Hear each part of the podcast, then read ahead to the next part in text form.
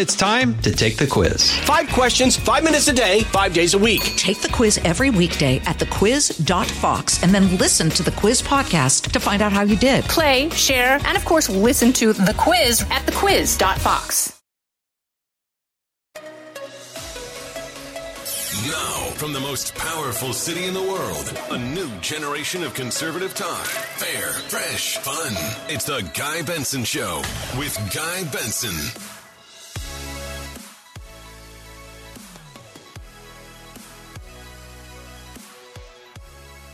It's Tuesday, December 13th, 2022. Welcome to the Guy Benson Show. I'm your host, Guy Benson. Glad to have you all here between 3 and 6 p.m. Eastern. That's when we air. We also have a podcast that is free every day on demand. No charge to you. GuyBensonShow.com, our online home. Lots of content there. You can also go for the podcast to FoxNewsPodcast.com or just wherever you get your favorite podcasts. Also, recommend following us on social media at Guy Benson Show, Twitter and Instagram. Those are options as well. Here's our lineup on today's show Congressman Kevin Brady, right on the brink of retirement after 13 terms. GOP member from Texas. He will be here probably for the last time as a sitting congressman. He's been our guest many times. That's coming up later this hour. In the next hour, Brett Baier, our Fox News colleague, of course. He will be here in studio. Looking forward to that conversation. Susan Li from Fox Business Network on some of the major financial and economic news coming out today inflation, FTX developments, etc. And then Bill Melugin down at the border. He's in Texas. What is happening down there is somehow getting worse at that border crisis that the Biden administration has caused and that this president does not want to go see for himself. We will get the very latest. Some of it is just shocking from Bill Melugin coming up in our final hour here today. Before we go any further, we would love to welcome to the Guy Benson Show family this week our brand new affiliate, WATS 960 AM in Sayre, Pennsylvania. They'll be airing our show weeknights, 9 to midnight. That's on Liberty 960, the Twin Tiers News Talk. So, welcome, WATS. Welcome, Sayre, Pennsylvania. We are thrilled to have you here. Welcome to our growing family here on the radio. I want to begin today's show by talking about some far too early tea leaves and data points about the 2024 presidential race. I see President Biden's at the White House. He's going to be signing the Respect for Marriage Act legislation on the South Lawn momentarily. Big crowd gathered out there, including my husband, who was invited. I think from the Republican side, there are dozens of Republicans who voted for this bill. In a previous monologue on this program, I explained why I was in favor of the Respect for Marriage Act, even though it's not exactly perfect in every way. I thought on balance it was worthy of support, even though I think it's unnecessary and superfluous due to the Obergefell Supreme Court decision and it's not going anywhere. If you missed that monologue or you're curious, you can go back and read a pretty lengthy analysis I did at townhall.com recently. You can just Google that piece if you're wondering. That's what President Biden is up to here any minute at the White House, not far from where we're broadcasting here in Washington, D.C. And what we're learning and what we're hearing about from various sources inside the White House and Biden world is that he might be creeping closer to making the decision to actually take the plunge and run for reelection after all in 2024. I have long been of the belief that he wouldn't. And I still probably, on balance, believe that ultimately he won't. He's 80 years old.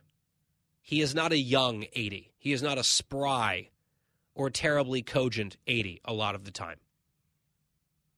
You go two more years down this path, I just don't think he is going to be in better political fighting shape to run a campaign where he can't do the basement thing again, which was his successful strategy against Donald Trump in 2020.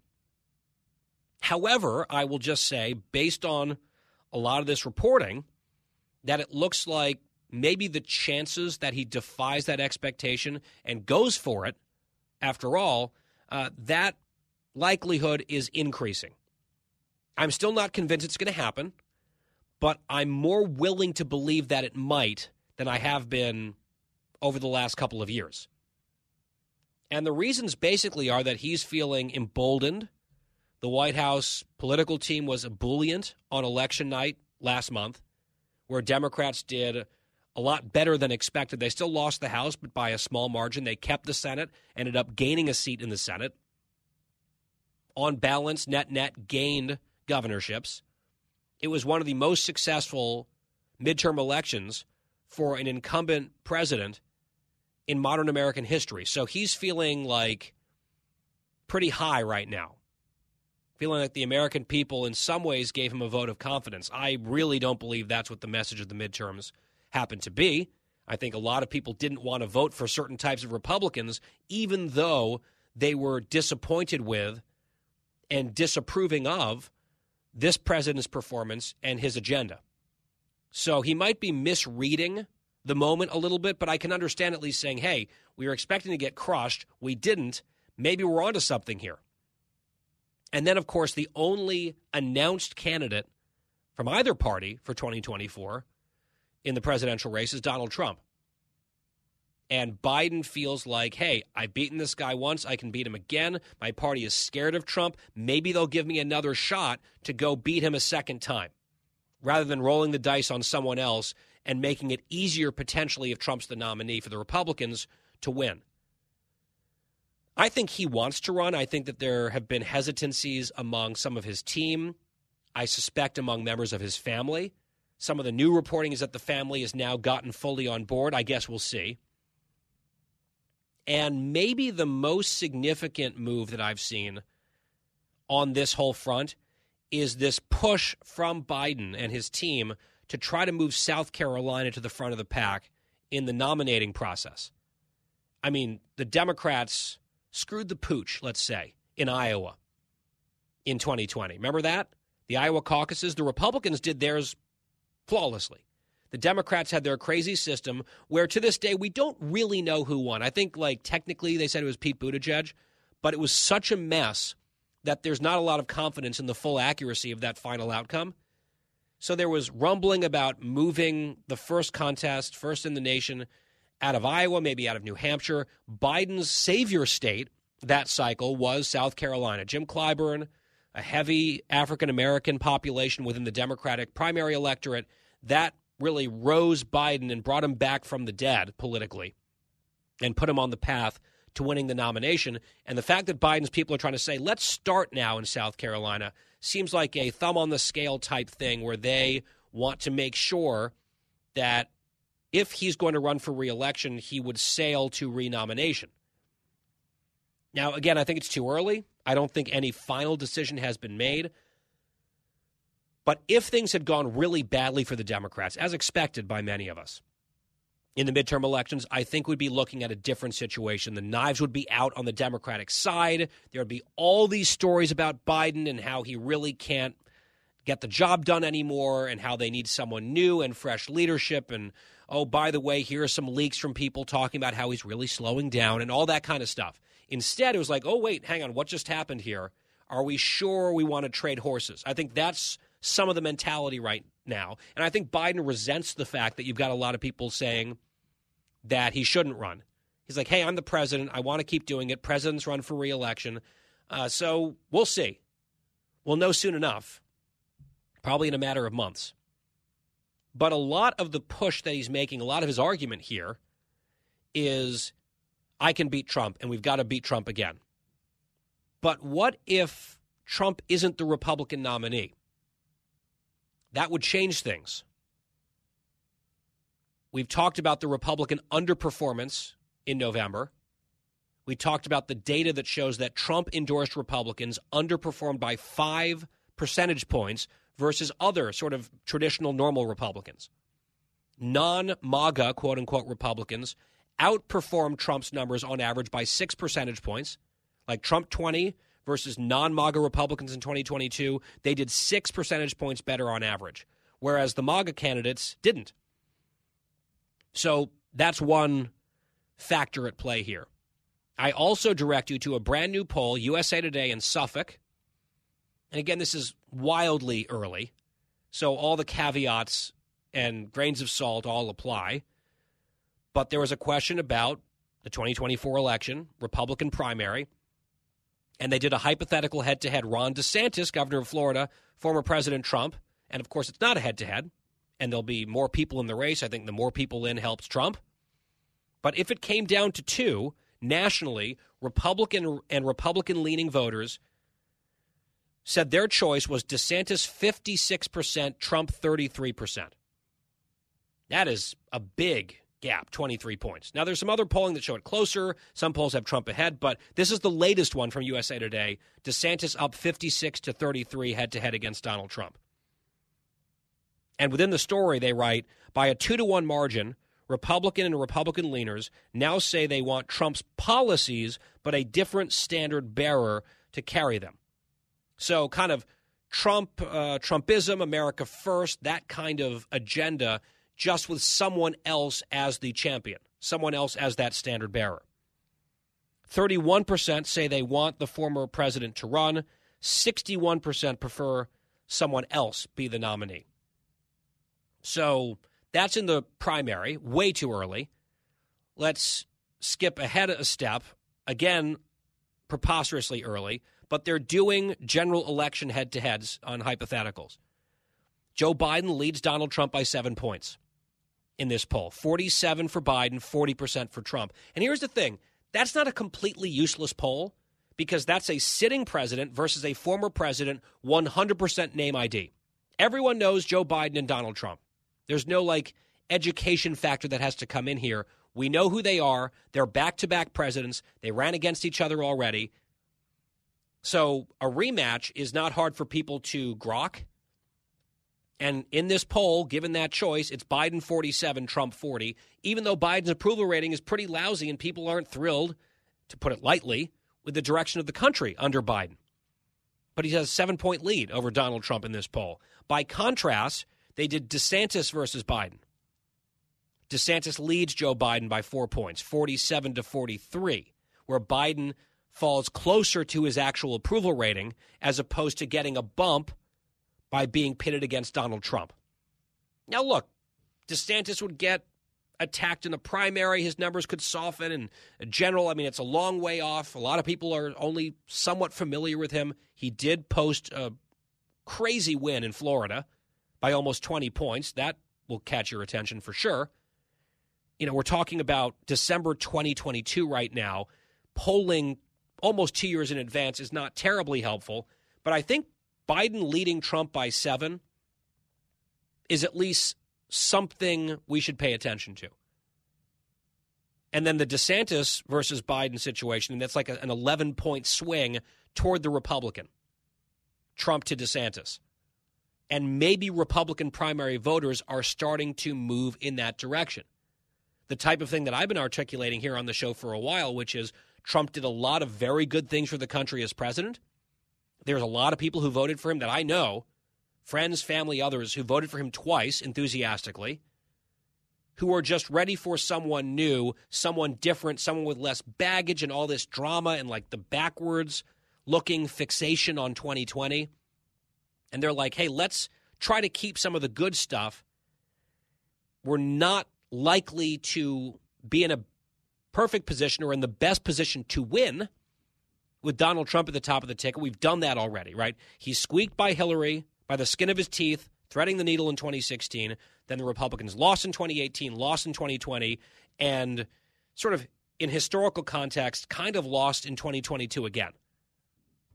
The big underperformance. Do they want to keep that going or do they want to win? And if they want to win, you start looking for other options and other people who might be more successful in that department because you can't have a Trumpist agenda or an American America First agenda or a conservative agenda if you don't have power, if you don't win elections. So at least in this one survey, big national survey, DeSantis up 23 over Trump head to head. DeSantis leading Joe Biden, Trump trailing significantly outside the margin of error against Joe Biden in a potential rematch. I mean, that definitely is an eyebrow raiser a little bit. And maybe some of those strong conservative Republican voters, even Trump supporters over two elections, they might look at that and say, okay, well, since he announced, he made this extremely early announcement just after the midterms, which didn't go well, especially for his handpicked candidates. We talked about that five point penalty, as they called it in Nate Cohn's analysis, the New York Times, for the Trump endorsed Republicans. Since that very early announcement, even before Thanksgiving, right on the heels of this underperformance, he had the scandal at Mar a Lago with this you know, dinner with these bigots, flaming anti Semites, some folks who had said like the most horrific things you can say, who believe horribly hateful things and espouse those things proudly. And Trump says he didn't know. If that's the case, the people around him failed badly. Another concern. So that was one controversy. And then we had, you know, the the truth social comments about you know, suspending the Constitution or terminating parts of the Constitution to have a redo election from two elections ago now. Back to 2020, he's still just obsessed. You know, you're talking about terminating the Constitution. Then he said, Oh, I didn't really say that. It's all fake news. It's just, he, he said it. We have it written down. He wrote it and publish it on his own platform. So, like, the thing that he said, then the gaslighting, it's just, I think a lot of people say enough, even if they're inclined to like him. And at least in this poll, USA Today, those numbers are growing as he's the only announced candidate. So, a lot of very interesting drama on both sides of the aisle, big decisions ahead. And of course, we'll be covering all of it very soon, actually, here on The Guy Benson Show. As we are just getting started, stay tuned. So much to get to on today's program. We'll be right back. The Guy Benson Show. More next. I'm Charles Payne. Listen to my Unstoppable Prosperity podcast so I can get you making money right now. Whether stocks are hitting new all time highs or in free fall mode, opportunities abound. So, why are so many potential investors still sitting on the sidelines? In a new season of my podcast, I'm going to get you in the game. After 38 years on Wall Street, I'm ready to impart some lessons and get you invested in the greatest wealth generating machine in history. Listen anytime, everywhere at foxbusinesspodcast.com or wherever you listen to your favorite podcast.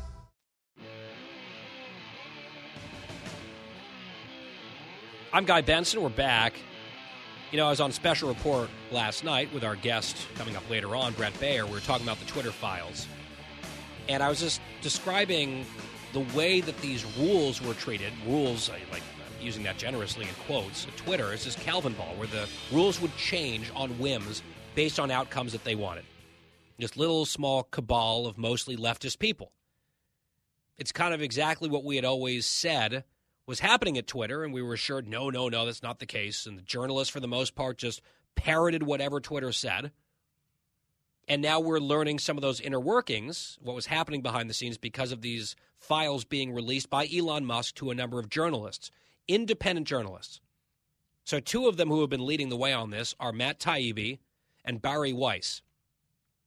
And we've been discussing them, of course, here on the show. It's newsworthy. I know a lot of people in the mainstream press want to pretend like it's just nothing. It's a nothing burger. It's some weird fixation over on the right. There's just so much gaslighting happening within the news media on this because I think they know they're complicit, frankly. And they're just defending the tribe as they so often do. But the Washington Post, in talking about this and writing about this, they describe Taibbi and Weiss as, quote, conservative writers, which is just wrong. They are not conservatives. They aren't far left liberals in every way. They aren't going with like the tribal party line. So I guess that made them, in the headspace of the Washington Post editorial process, conservatives. There's a lot of blowback. They ended up changing it, putting an editor's note, but I think that's just a revealing use of that word out of the gates and ready to go. Hey, it's Hutton Withrow. Hot Mic is here on the Outkick Network. We've got your afternoon covered with the latest sports discussion, and it's available wherever you find your audio. Daily analysis and news. He is hot. I am Mike. Actually, my name is Chad. His name is Jonathan, but you get the picture. We're going to bring it every single day. Whatever you want to call us, we'll respond to. We just want you to respond to what we're dishing out every day. And while you're here, we hope you subscribe to the podcast, like, subscribe, and share. Talking about the issues you care about. Guy Benson. We are back here on the Guy Benson Show on this Tuesday from Washington, D.C., in the Tony Snow studios. Glad to have you all along taking a look at the markets right now. We'll bring you a final number at the top of the hour, but the Dow is up over 150 points.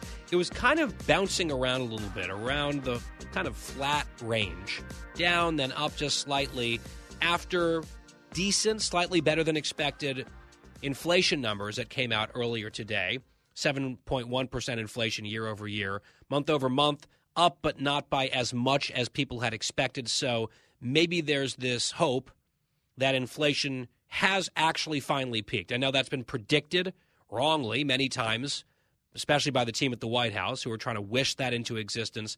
Uh, wasn't really happening. Of course, there was another indication of inflation, a number that came out a few days ago that was worse than expected.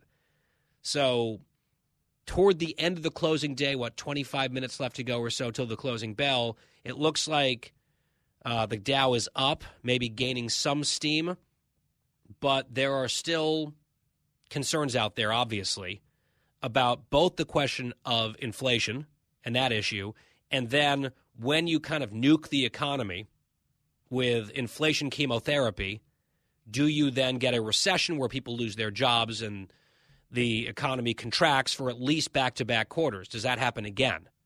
Is there a double dip recession on the horizon? I think that's one of the questions that a lot of people are trying to puzzle through. We ask our smart guests about it all the time because I think it's top of mind for a lot of folks. And in fact, we have Susan Li coming up later on in the show in our next hour. And we will ask her about what she's seeing in these inflation numbers as well. We plan on doing so with the congressman who is due here any moment, Congressman Kevin Brady of Texas, who is the outgoing Ways and Means Committee ranking member for the Republicans in the lower chamber not outgoing because he's losing the gavel. In fact, he'd be gaining the gavel if he were sticking around. But as we've discussed with the congressman previously, he is just about to retire. He made the decision to walk away from politics. He's been in D.C. for 26 years as a congressman, 13 terms. And now the Republicans gaining that majority back. Uh, he would be running that very powerful, influential committee, but he said it's time to uh, hand the ball off to someone else and he's just weeks away from retirement. And he does join us now, Congressman Kevin Brady. It's great to have you back. Hey, Guy, thanks for having me. I apologize about the technical glitch. Oh, no worries. We're glad to have you here. I was just talking about the inflation numbers today, a little bit better than expected in some ways. I see President Biden is still misleading about it, saying that uh, wages increased more than inflation. That that's still not the case. It's still a net pay cut for the American people but at least a little bit of movement in the right direction, unlike another measure earlier in the week. What's your read on the inflation problem right now? Yeah, so look, inflation eased a bit, but remember the president a year ago said inflation had peaked, yet it, it rose after that, and right now at over 7%. Uh, what we're seeing is groceries are still just crushingly high, about 12% increase year over year. Housing rents are at the highest uh, increase since we've recorded it, that's really tough on families. And so, uh, look, um, American families are, are maxing out the credit cards. Uh, they're skipping meals, delaying their retirement. Household wealth has declined for the third consecutive quarter already this year. So, a good point to your point. I just saw a new report literally minutes ago from the Joint uh, Economic Committee uh, that said uh, the average American household will pay an extra $9,000 a year in the coming year because of President Biden's inflation over the last two. So $9,000 is just, again, another really cruel uh, gift to be given at, uh, at the holidays. Yeah, it's just brutal for American families. I want to ask you about this sort of flurry of activity that always seems to happen right at the very end of the calendar year on Capitol Hill, and people like us here in the media especially in D.C., we start using terms like omnibus and continuing resolution and cliffs and sequestration and all of it. And there's a lot of shouting and finger pointing. And then often what happens is there's some sort of temporary fix or you know deeply imperfect resolution that really makes no one totally happy and it's not satisfactory to anyone involved but they get past it and we move on uh, how do you see it this year in terms of the spending questions ahead of this Congress. Of course, it'll be a new Congress next year, uh, a new sheriff in town, new speaker in town, uh, split government for the first time in two years. What's on the agenda here in these waning weeks, and what do you expect to see actually happen?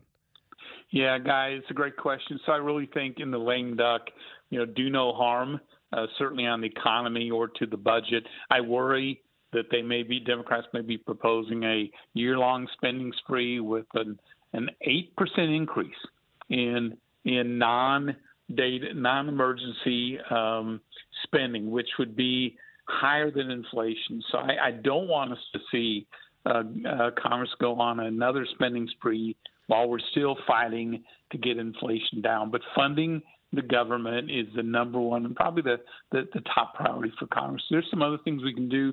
For example, in, in my space, there are some of the three provisions from the Tax Cuts and Jobs Act that are inc- uh, incredibly important for Main Street businesses and for companies that do research and development and do it here in America.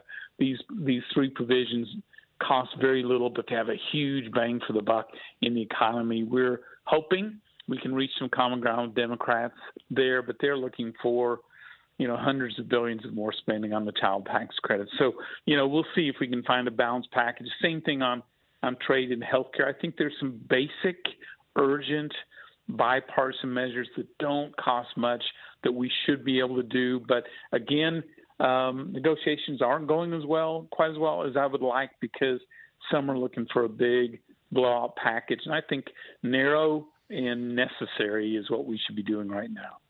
Is that what we'll get, though? Because I know that there's a split view among Republicans. Some of them are saying hey, let's not really pass anything, maybe like a little punt into next year, then we control the purse strings and we can sort of reshape this thing and have a big fight with the Democrats. Others are saying, you know, let's just get this over with now. We've negotiated stuff. And who knows how functional the majority is going to be for the Republicans next year, razor thin in both chambers. Let's just do this before the year's out uh, rather than pushing into this uncertain future. Where do you come down on that? You know, my my belief is that on January um, 3rd, you know, the power purse of the purse for the government uh, will be shared by Republicans and Democrats. That is a, a rare opportunity for us to really start to peel back and have leverage over executive actions, over regulations that are punishing families and the economy as well. And so I'd like to see us sooner rather than later get a chance to put our uh, our our fingerprint on the budget. There's an argument that we can pass a year-long funding um, measure and then come back as Republicans and make changes on border security, on national defense, on crime, on issues like that. So you know there is there is a kind of a thoughtful split among what's the best way to go. The, the, the biggest thing for me is let's not make inflation worse or grow the government more hastily in this lame duck. Let's talk about the next Congress. You will not be a part of it. You're going to be retiring, but you've been around the block. You've seen a lot of these leadership fights through the years. Kevin McCarthy is the Republican minority leader. He is sort of the front runner for Speaker of the House, but he doesn't have the votes, and Republicans generally don't really have the votes, uh, or too many of them to play with in terms of a margin for error. I haven't really seen anyone presented as a viable alternative to Kevin McCarthy. I know he's got, you know, at least one backbencher who's going to be challenging him, more symbolic, I would say, than anything else. But, you know, if he can't get those votes and it goes to multiple ballots, it could get a little bit ugly. I think the likelihood that Democrats somehow end up with a Speaker of the House, I know some people say, oh, it could be a Democratic Speaker. That's not going to happen when a Republican majority. It will be a Republican Speaker. But how do you expect to see this go down? And do you think some of the people who are kind of refusing to go along with McCarthy will eventually throw in the towel and vote for him, or is there there's someone else maybe waiting in the wings who could satisfy more people? What's your read on that? Yeah, I really think the focus is on Kevin McCarthy, and I think he's making progress to unite everybody. We we will have Republicans will have a majority about the same size as Speaker Pelosi had, and so it's going to be crucial for us to unite, just as she and Democrats did to bring that pro growth, pro family, pro security agenda, get it get it moving. So the sooner we do that, guy, the better. I, I I'm convinced he is the right person for speaker. He has certainly earned the chance to prove himself as speaker because of his leadership these last four years. He's having good discussions with with the conference. I'm hopeful that on January 3rd he has the votes to go forward because we're Yeah, we're just chomping at the bit. We're chomping at It's the up bit in- to get going. It's up in the air, though. Like, it's no guarantee that he's got the votes, and it looks like it's already kind of this messy process playing out. And if that's the very first vote that Republicans are going to be taking, they can't even agree on their own leader. I mean, it's just going to fuel the conversations, and I know you've heard them on your way out the door. Like, is this very slim Republican majority, the exact same size actually as the Democratic majority uh, after 2020, are they going to be able to really do anything of importance moving forward? Because, you know, Pelosi, say what you will about her, she gets her ducks in a row. She gets her troops in line. Even if she's marching them off the cliff, they march basically to her drummer. They'll squeal. They're complaining sometimes, but ultimately, they have the votes to do what they need to do out of that house, even with a very small majority. The Republicans are a little bit more, you know, unwieldy as a party, less willing to fall in line for leadership.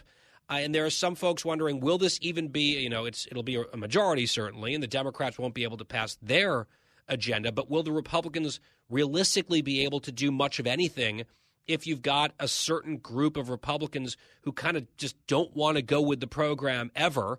Uh, what do you think about that? I think it's a fair question to ask.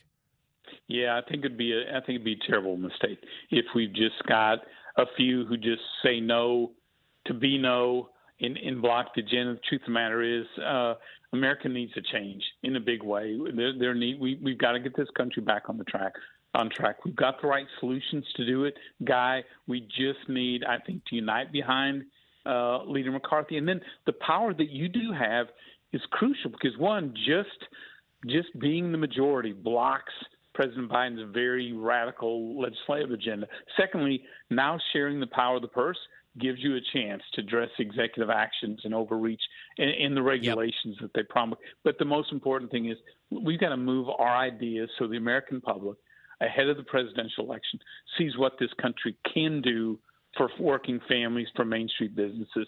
So it's really these are really important um, powers to have, and the sooner we get behind uh, the speaker and move that, I think the better we are.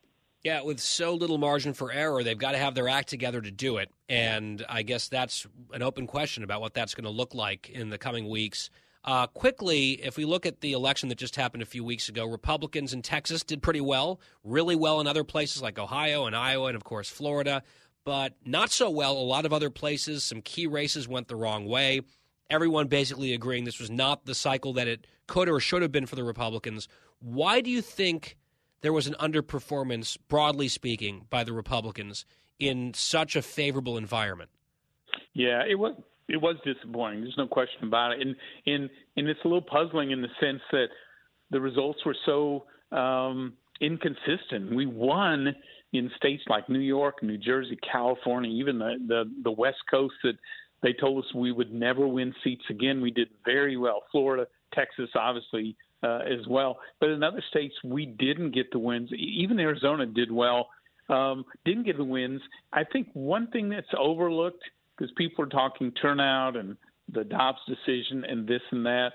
But I noticed that in many of those House races, uh, it, they were strong Biden territory, and we felt we had a good chance to win, but got outspent uh, about seven to one in many of those key races. And you can have the best candidates in the world, and it's just a tsunami. So it hasn't got much attention yet, but I'm starting to notice that um, we we got hammered on on some of the fundraising in these key races. And that may, yeah, may have part made of that it. minor difference, two or three points. Well, it also doesn't help if you have flawed candidates also getting massively massively outspent, which was the case, especially in some of those Senate races that uh, ended up going the Democrats' way, and not a single incumbent senator from either party lost. It's something that will be discussed and dissected, I think, for a long time, and highly relevant to 2024 and the types of choices that GOP voters have to make heading into that cycle. We referenced that at the top of the show here today. Finally, Congressman, it is your last appearance here as a sitting member of Congress on this show. You are headed to a happy retirement. We are wishing you very happy trails. We have a minute or two left here. As you look ahead to the next chapter of your life, what are you most excited about? And what do you think you will miss the most? Well, there's no question. I'll miss the people and the policies. I, I, I love one. I still love my job. I'm not disheartened. In fact, I think we're going to be able to turn this country around, get it back on track. And the people that I work with, I'll just tell you the quality, the character, the principles, exactly what you want. Um, so I'm optimistic. Um, I'm going to miss uh, those economic issues, taxes and trade, the economy, healthcare, you know, energy issues that I really care about. I'm hopeful. I don't know what the future holds. You know, we've put off anyone who wants to talk about it in the next year after my term is over, but I hope it's in those policy areas that that matter and uh, and certainly have mattered to me. And probably the hugest blessing, obviously, getting a chance from Texas to lead the Ways and Means Committee to work with President Trump on the tax cuts that have really changed the trajectory of the economy and changed trajectory of a lot of Americans' lives. That that's that's something I'm very proud of. Yeah, and of course, in this new period of your life, you'll be back home in Texas a lot more with your family and your friends, and that's got to be uh, the positive side here of stepping away from Washington, D.C., and some of the craziness and rancor that happens here. Congressman Kevin Brady of Texas, the ranking member for now on the House and the House, rather, Ways and Means Committee. We've always appreciated having you here, Congressman, and just many blessings in your retirement and Merry Christmas to you and your family. Guy, thank you so much. And again, it's just been a joy to be on with you, and thank, thanks for all you do. Thank you. That means a lot. Kevin Brady on The Guy Benson Show. With that, we will step aside. Back right after this. Fresh conservative talk. Guy Benson Show.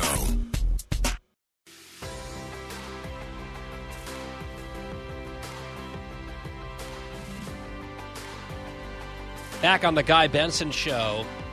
We've now done a little bit of looking ahead to 2024 here on the show today, but I'm here to tell you that finally and officially the book is closed on the 2022 election. Right? We knew that the congressional outcome was over. What was it last week?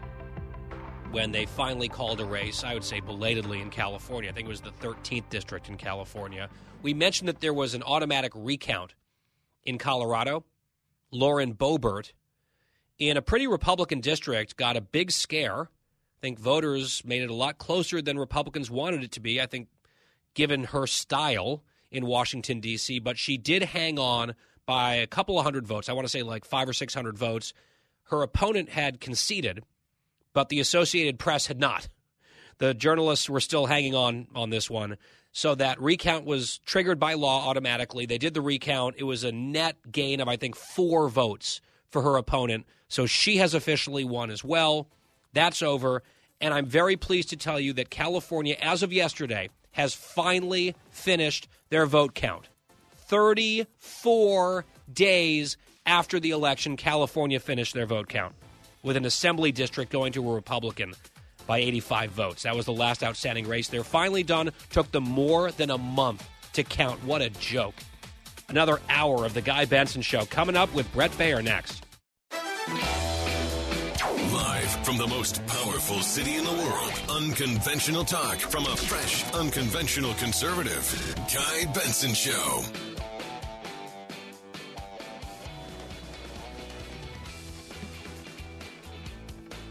A brand new hour on The Guy Benson Show on this Tuesday. Thank you for listening. GuyBensonShow.com, our website. Podcast always free on demand. No charge to you. GuyBensonShow.com, FoxNewsPodcasts.com, or wherever you get your podcasts. Follow us on social media, Twitter and Instagram at Guy Benson Show. Fox News Alert. The Dow closing up 105 points today, off session highs, but better than session lows as well decent inflation report earlier. We'll talk to Susan Li about that later on. The Dow closing the day at 34,110. Meanwhile, we're keeping our eye on this event on the South Lawn at the White House. President Biden, with those aviator sunglasses, currently speaking, he's about to sign the Respect for Marriage Act into law as expected, and I did some commentary on that a little bit earlier in the show. By the way, that market update that I just gave you on the Dow, sponsored by our friends at Americans for Prosperity, committed to empowering every American to realize their American dream by being champions of policies that expand freedom and opportunity. Find out more at americansforprosperity.org.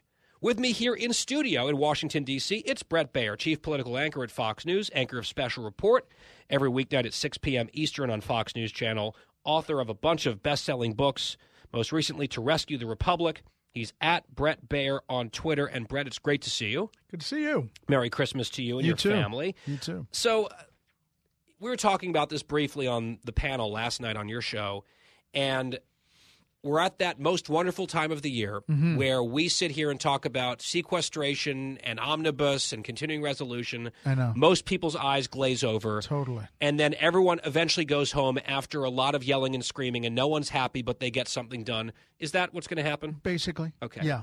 And so lawmakers they start to smell the um, fuel from the airplanes Yeah. that are fueling Christmas up. cookies. Yeah, that they're they're getting out of town, and it's just another fiscal cliff. And there's a lot that gets jammed in. Now Republicans may say this is the dirty little secret. They may say, you know what, we just won. We want to have leverage. We want to do the budget ourselves when we take control of the gavel in the House major- majority.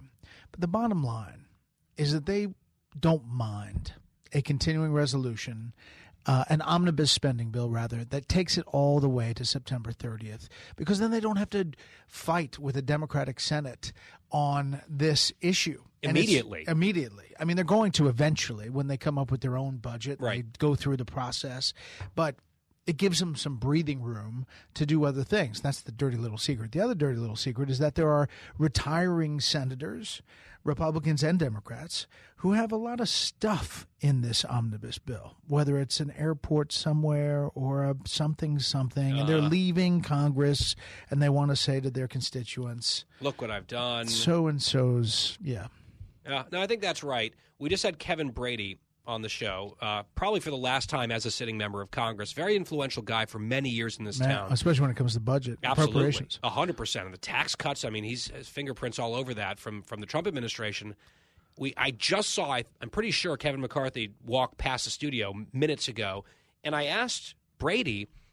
First of all, is he going to be speaker? Does he gonna is he to get those votes eventually?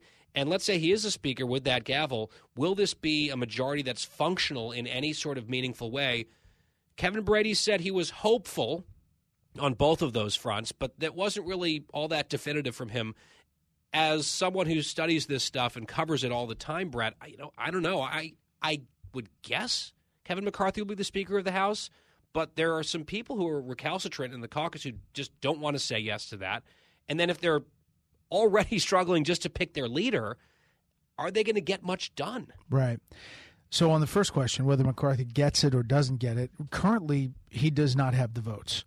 And heading in, a lot of people say, eh, you know, maybe he's going to get them. He's going to twist some arms. He's going to turn turn some folks. He's got some primary, you know, some uh, big time people like Jim Jordan and Scalise, at least publicly saying that he, that McCarthy should be speaker.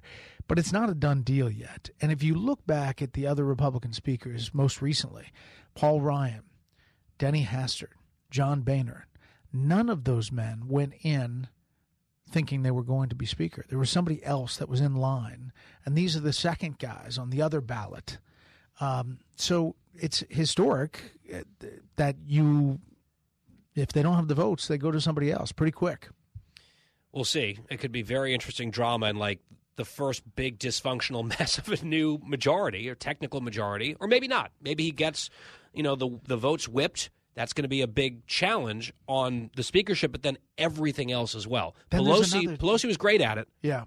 There's another possibility, and that is that some Republican manages to be this alternative candidate who actually gets Democrats to vote for him or her, and it becomes some conciliatory kind of speaker. That I- that would throw Republican conservatives into a tizzy, but it's a possibility because it just comes down to numbers. I think that's probably the threat that the McCarthy people would use against the Freedom Caucus guys who might not be willing to go with McCarthy. They want someone more conservative. It's So like, okay, just wait. Do you want me or do you want all the Democrats and a handful of Republicans picking a very moderate Republican? Right. Uh, we'll be watching that.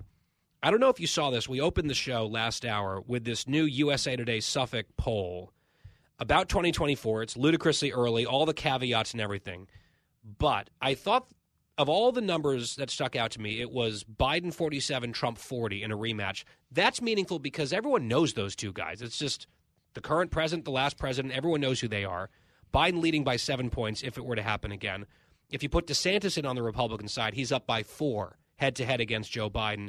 And he's up against Trump head to head, which is not how primaries work. But if it were to be two guys, a two man race basically for the Republican nomination. In this survey, DeSantis was up by 23 points over Donald Trump.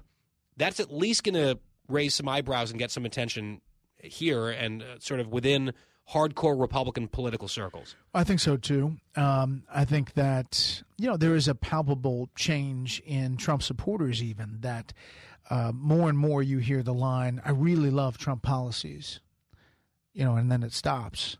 Um, so, a they, but. yeah, they would like somebody else to take the Trump policies. It sounds like, uh, and we have a poll coming out next week.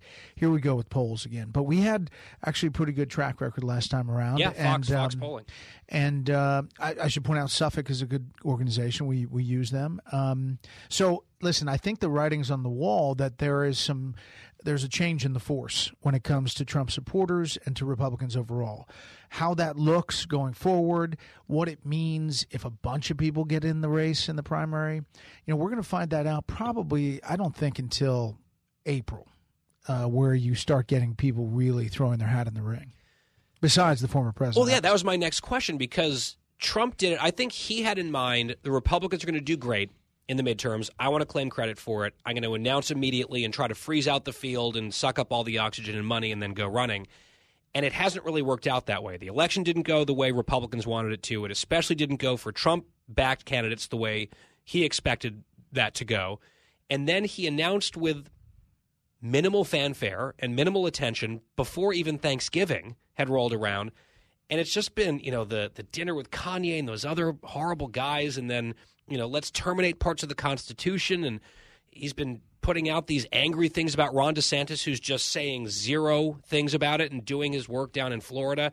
It just feels like whatever the strategy was here for the rollout in the first few months, whether you are rooting hard for Trump or rooting hard against Trump, I don't think this is probably what they had drawn up as their ideal scenario. Yeah, no way. And I'm not sure they had a drawing of an ideal scenario. I think it, it's kind of uh, winging it. But I do agree with you that I think that they thought, and the former president thought, that that was going to be riding a crest of a wave of Republicans, you know, taking over control of both chambers. And he would say, Here I come. You know, this is, you know, I'm, I'm going to capitalize Let's do it on this." again. Right. Do you think the way things have gone these last weeks allows more people maybe to hang back and wait longer rather than jumping in immediately and we're talking about, you know, the primary fight instantly in 2023? Definitely. I think there's a lot more waiting and seeing, um, and a lot more courting, I think, of big donors, of, of people around the country. Um, you know, DeSantis has it kind of baked in the cake. He's got a shtick. His his pitch is, "I want to make America Florida." It fits on a bumper sticker.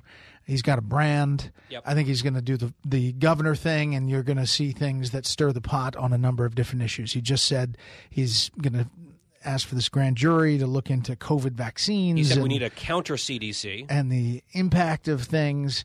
I mean, that'll be attractive for you know a, a branch of the Republican Party, um, and it'll get attention. But there'll be others. hmm And the question is, how many others? How soon? All of that. We'll be covering it fully at Fox News. I would imagine there might be discussions already underway about debates. I know it's so soon to be talking about it, but what summer 2023? Oh yeah, I think it'll start earlier than we think. Um, I think that. Well, we're definitely you know already discussing those things. There we go. Not surprised. Uh, Bret Baier, of course, chief political anchor here at the network, deeply involved in all of that coverage upcoming. Meanwhile, Bret, before we go, we're getting closer and closer to Christmas. It's what the 13th here. Uh, what do you guys do in your family at Christmas? Are there Baier family traditions that you hold near and dear, or do you sort of mix it up? We mix it up. We've lately, lately been going to Florida, so it's a different dynamic. You know, you're not getting a white Christmas down down in uh, Florida, but it has been. Uh, we do something athletic on Ron Christmas Day. you're getting a free Christmas. You're getting a free Right? Christmas. Li- Liberty laden Christmas Yeah. in the free state of Florida. We do some kind of uh, activity as a family, uh, much like we do on Thanksgiving, like a turkey trot or a, a Christmas run or something.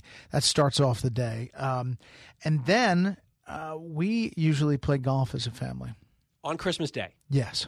That is extremely on brand. Yes, it is on brand. it's very on brand. Now, hang on though, but we, we skipped ahead. Christmas Eve is often like our biggest traditions are all Christmas Eve. Definitely. That's Christmas what ours Day is. sort of like ah. No, no, ours is the big dinner on Christmas Eve and then the handing of gifts on Christmas Eve. Do you do one each or do you do the whole gifts? We do one each. Yeah, that's what we do too. Yeah. We go out to dinner Christmas Eve. As do we.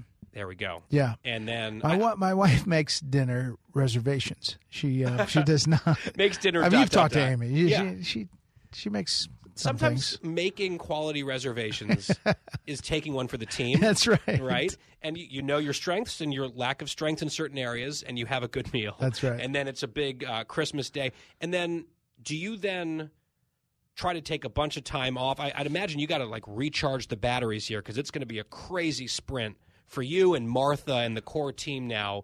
Almost, maybe not immediately in January, but pretty Yeah. shortly thereafter. I'll take some time over the holidays, but I'll also do my show here and there, um, and try to free up uh, some folks here so they can take vacation too. Are you a hard person to get gifts for? I'd imagine you might be. Um, yeah, you know, I'm not a big gift fan. Like, I'm okay. You know, I've got stuff. I, I think you know a, a dozen golf balls is really up my alley. Uh-huh. It's You an know, easy one. It's an easy one. Um, but I like experiences. I like experience gifts. Like you're going to do something. Memories. Memories. Yeah. That's the stuff. I tend to be right there with you. And uh, we just so appreciate, first of all, you having me on the panel as often as you do. It means a Well, lot. you're great. Uh, it's, it's a great And congrats on uh, sticking around. Thank you. The new We're deal. lucky to have you. I'm relieved. I think you know the feeling. It's like, all right, it's done. Let's get back to work. Uh, but we always appreciate it, and also you coming on this show means a lot. Have a great family, Amy and the boys. Uh, it's just great to see you, Bret. Merry Christmas. You too. That's Bret Baier, our guest here on the Guy Benson Show, as we are underway in our middle hour. So much more to get to. Stay tuned. We'll be right back.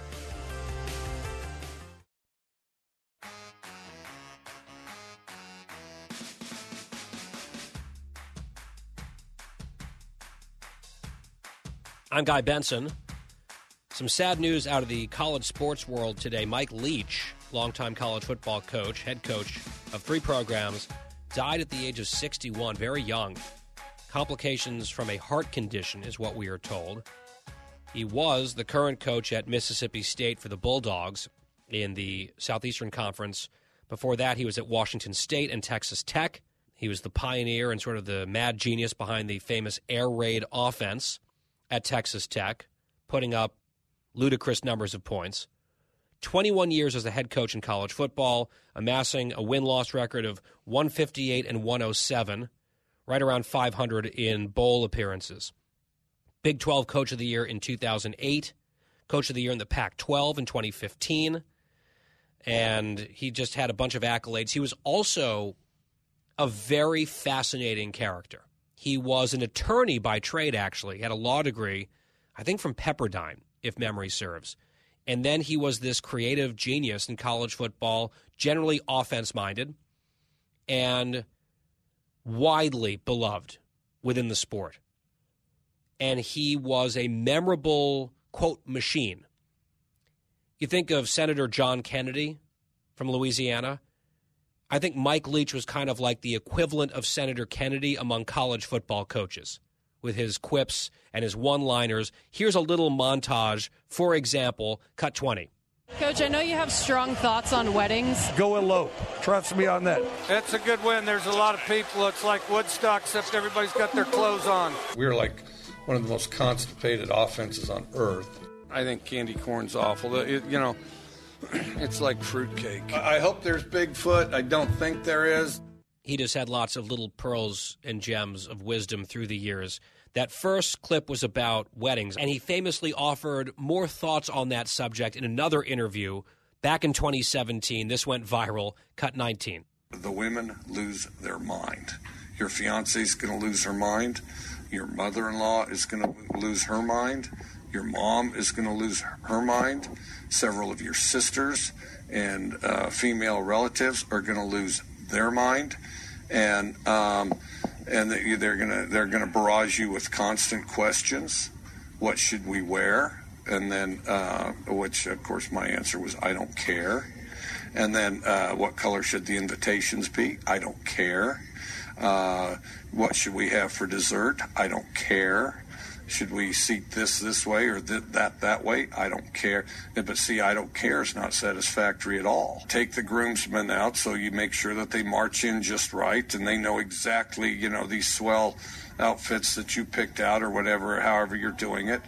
Um, and in the end, you'll wish you eloped. Uh, so uh, just a classic quote there. And this was very shocking news to a lot of people. Mike Leach passing away at age 61. So the search will be on at Mississippi State to replace him. I think as a personality, he is irreplaceable. Dan, I know you worked in sports talk radio, Dan Patrick, for a long time on that show. Did you ever get to meet or talk to Mike Leach? Because he was kind of one of a kind. I never got to meet him in person, but he would come on the show on the phone, and you know sometimes I would answer the phone. And he was just such a great personality to talk to, and him being interviewed by Dan Patrick was great.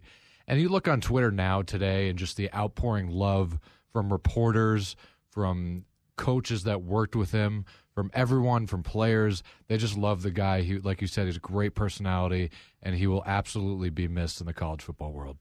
Yeah, it's just a really sad story. He was someone who would put a smile on my face, and I would just kind of find myself rooting for his teams just because of him and his personality and his sense of humor.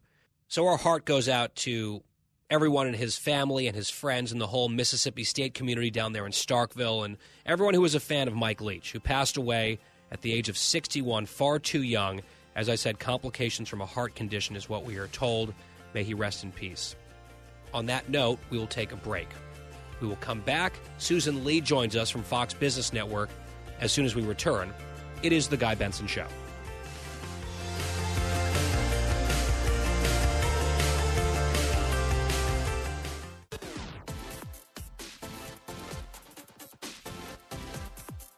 Talking about the issues you care about. Guy Benson. Halfway through today's edition of The Guy Benson Show. Glad to have you here. GuyBensonShow.com is our website. The podcast is always free. And we are pleased to welcome back to the airwaves Susan Li, Fox Business Network correspondent. And Susan, it's great to have you here. Thank you, Guy, and thank you so much for staying with Fox for the next few years. Congratulations. Oh, thank you very much. Thrilled about that. I mentioned it last week. New deal, multi year. Very happy to be here. Happy to remain your colleague for the foreseeable future. Susan, let's talk about a couple pieces of news breaking today. One is this CPI number on inflation. It was better, still bad. The numbers are not good, but easing a bit, therefore getting better. This coming on the heels of a worse than expected inflation number earlier in the week. Just give us some insight into the inflation picture right now. So you're right, 7% higher. That's how much you're paying today versus last year. Not great overall, but still, that's better than 8%, which is close to that 40 year high in terms of consumer prices and inflation that we've been talking about. Now, when you look at the month over month picture, and that's kind of what Wall Street focuses on, meaning where's the direction that we're going, it's going in the right direction, meaning that it only, prices only rose 0.1%, which is pretty much nothing. It was almost flat, and it was three times less than anticipated. And that's kind of how Wall Street gauges the direction of consumer prices and where we're going from here. And as you know, the Wall Street and the stock markets, they tend to guess what will happen in six to nine months out. And they're saying right now that if inflation inflation is trending lower. Again, not great if you're paying 7% more, but the direction is lower. That's positive, especially if the Fed, the Federal Reserve, the central bank, doesn't have to raise interest rates as aggressively. President Biden was asked about when prices might finally get back to normal and hit close to the target that the Fed has. Here's his reaction from earlier, cut 18. Can you say when you expect prices to get back to normal, Mr. President? I hope by the end of next year we're much closer, but I can't make that prediction. I just, There's that Nobel I'm Prize. convinced they're not going to go up. I'm convinced they're going to continue from there. All right, so he said he can't make the prediction, but he thinks they're not going to go up and is hopeful that we'll get back to normal prices by the end of next year, 2023. I mean, it's hard to sort of gauge what credibility is attached to that type of comment because we've heard from this president and his team now over many months that inflation had peaked various times and they were wrong. Of course, they were wrong about inflation being transitory, then not really that bad. So they've made a bunch of statements that have turned out not to be correct. Obviously, we all hope that this is true, but I think we need a lot more evidence before we feel confident about it. Does that sound fair?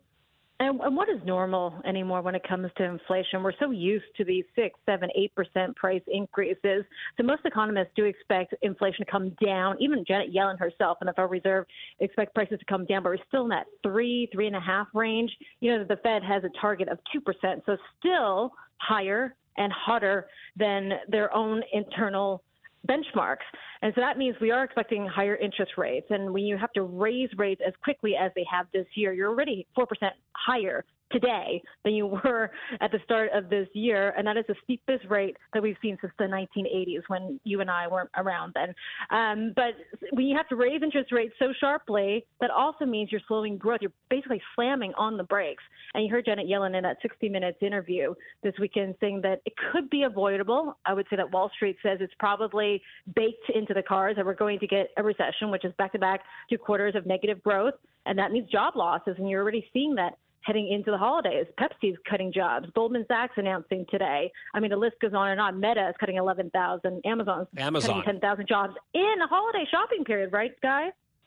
Yeah, which is not a great sign. So I think, unfortunately, there's more pain to come. The question is how much pain, for whom, and how protracted will the pain be, both on inflation and on the consequences of recession, such as unemployment and job losses. Meanwhile, Susan Li, a flurry of news on this FTX crypto scandal just in the last, what, 12, 18 hours. A lot of people were focused on whether this guy was going to show up virtually for a hearing today on Capitol Hill. Well, then last night I was on special report on the panel. We had a different topic, and then the news broke that he had been arrested in the Bahamas. I've been going nuts. This guy's like cooling his heels in the Bahamas at some mansion after all these billions had disappeared. He was doing this media tour, getting a lot of questions and even some rounds of applause from audience. It was just this surreal thing to watch. And it seemed like the, the fantasy might have finally come to an end. He's been arrested. We'll see what this indictment picture looks like. And extradition probably on the table. Looks like there are eight federal charges now coming down against this founder of FTX. Just walk us through what's just happened and the significance of these events. Well, the Southern District of New York, the Attorney General just held a press conference. And just reading through some of the headlines, it, seems like they're also alleging that SBF, Sam Bankman Fried, founder of FTX, also made illegal campaign donations, which the Southern District says totals in the tens of millions of dollars. Now we know that that he funneled about $75 million into super PACs, you have Democratic donations. Some of that might be clawed back, especially as we still have $8 billion in client funds that are still missing. So the allegations are, if you look at the Southern District filing, also the SEC this morning, Securities Exchange Commission, they're alleging a lot of fraud, wire fraud, securities fraud, also money laundering. I saw it was one of the charges uh, from the um, district attorney there.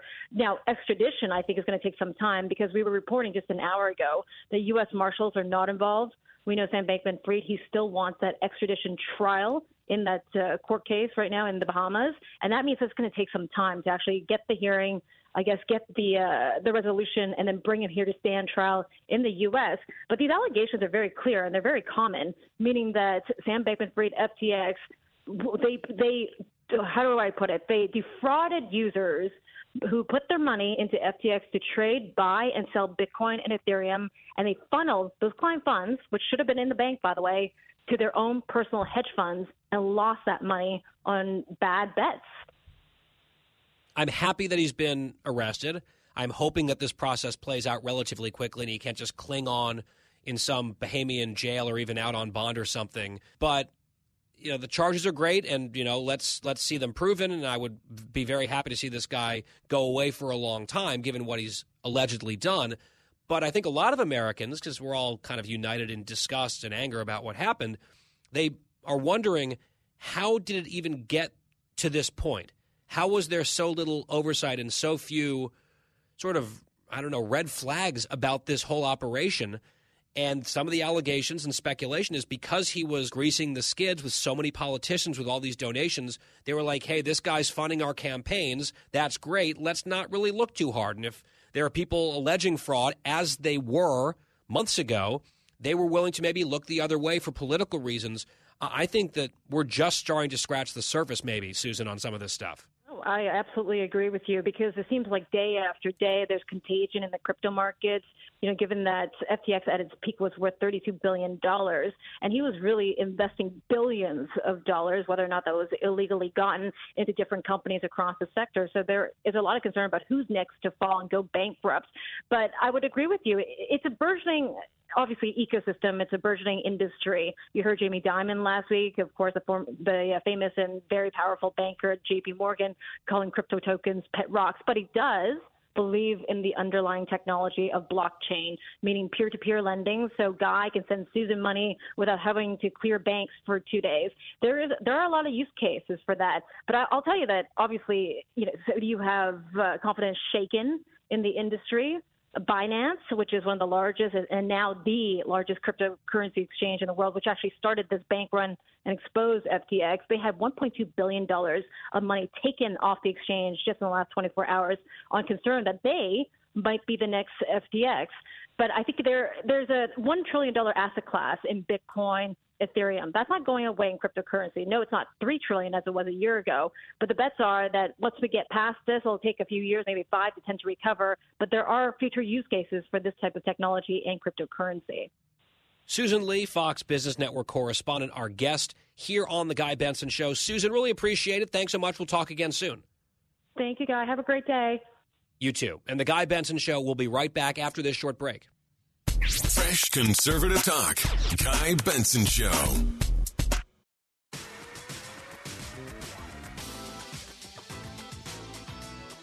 Back on the Guy Benson Show. Thank you for listening.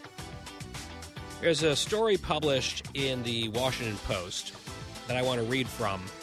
The headline is A Desperate Road Trip to Remind America About Its Afghan Allies. These veterans want the United States to keep its wartime promises.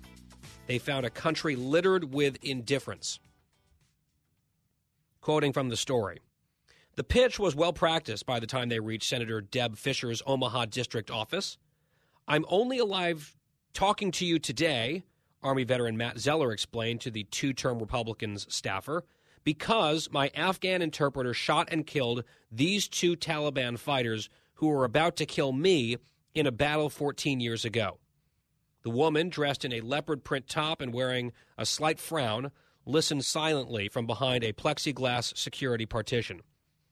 It was day eight, mile 1,240, of a cross country road trip hastily organized to win over Republican senators. At stake, a stagnating effort to permanently resettle tens of thousands of Afghans brought to the United States when America's longest war came to a catastrophic end last year. But with Congress preparing to adjourn for the year and temporary permission for the evacuees to be in the country nearing an end, Zeller said time was running out. He and his three partners, another former soldier, James Powers, Navy reservist Safi Rauf, and his brother Zabi, needed the support of seven Republicans in the Senate to get the Afghan Adjustment Act passed. It was not just the right thing to do, Zeller said. America made a promise to these Afghans. We got to finish this mission, he said. So let's just pause there for a moment. We have two problems involving Afghan allies. There were the tens of thousands of them that we left behind in a despicable, broken promise. The United States of America, across multiple administrations, multiple political parties, multiple different leaders, had told the Afghans who had helped our soldiers and our people in Afghanistan over two decades, we are not going to leave you behind. If things go sideways, we're not going to let the Taliban capture you and kill you. We're not going to leave you here if the terrorists are taking over the country to come and hunt you down over weeks, months, or years. That was the promise. President Biden reiterated that promise about American citizens, about American legal permanent residents, and about our Afghan allies. Even up until the very end, he kept saying that we were going to fulfill the promise, and then we didn't. We left thousands of Americans behind, and there have been a lot of private efforts, sometimes hindered by the Biden administration, to get those Americans back. And then there are just tens of thousands of Afghans still there, many of them living in fear for good reason. Totally disgraceful. Then there's also this population of Afghan allies who we did get out, and we're trying to figure out what to do with them here how to process them.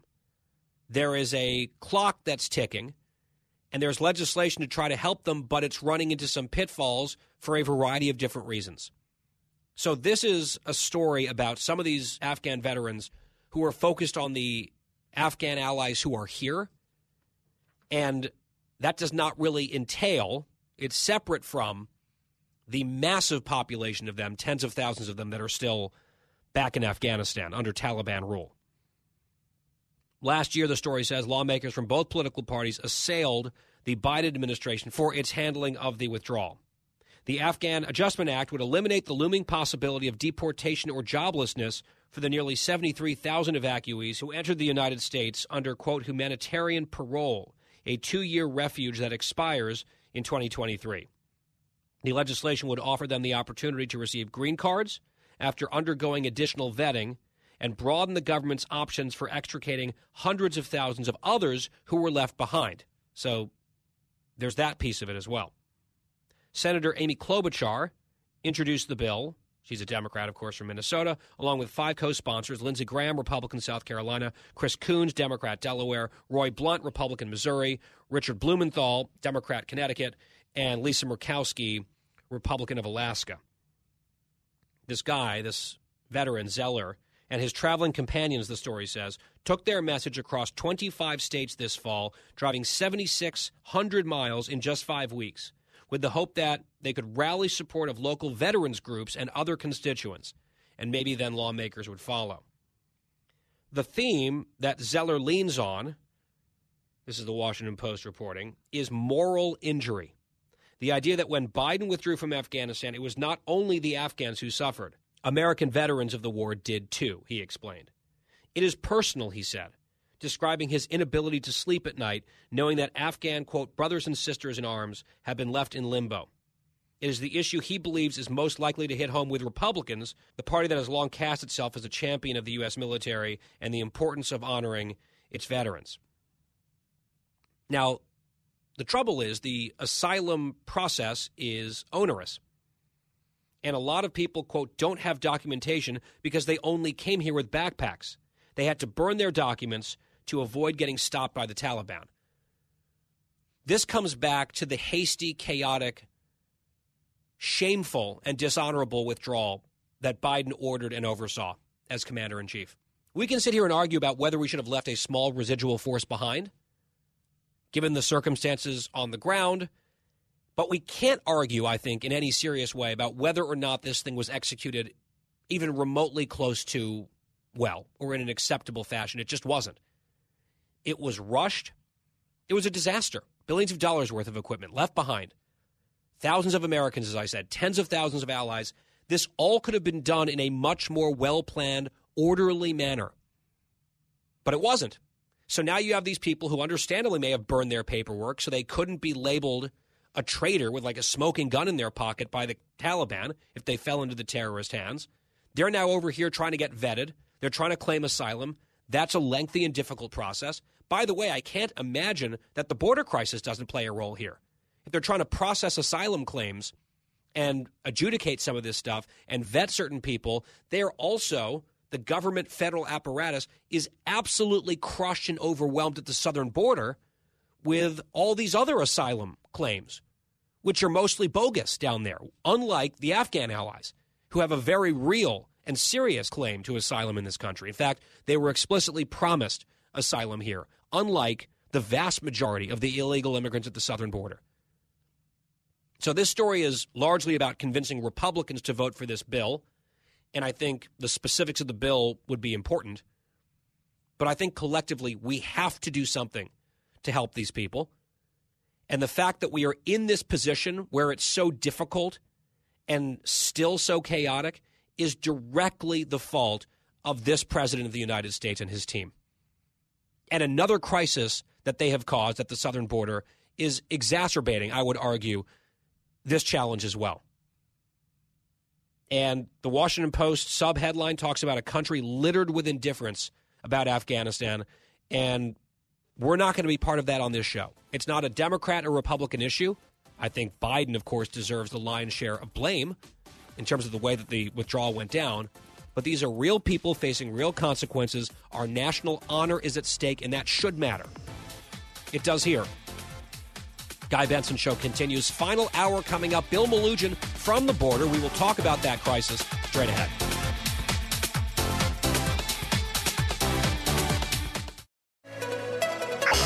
5 o'clock in the most powerful city in the world, Washington, D.C. It's time for the Guy Benson Show Happy Hour, sponsored by the Finnish Long Drink. Finland's most popular alcoholic beverage has come to America. Visit thelongdrink.com. And now, here's your host, Guy Benson.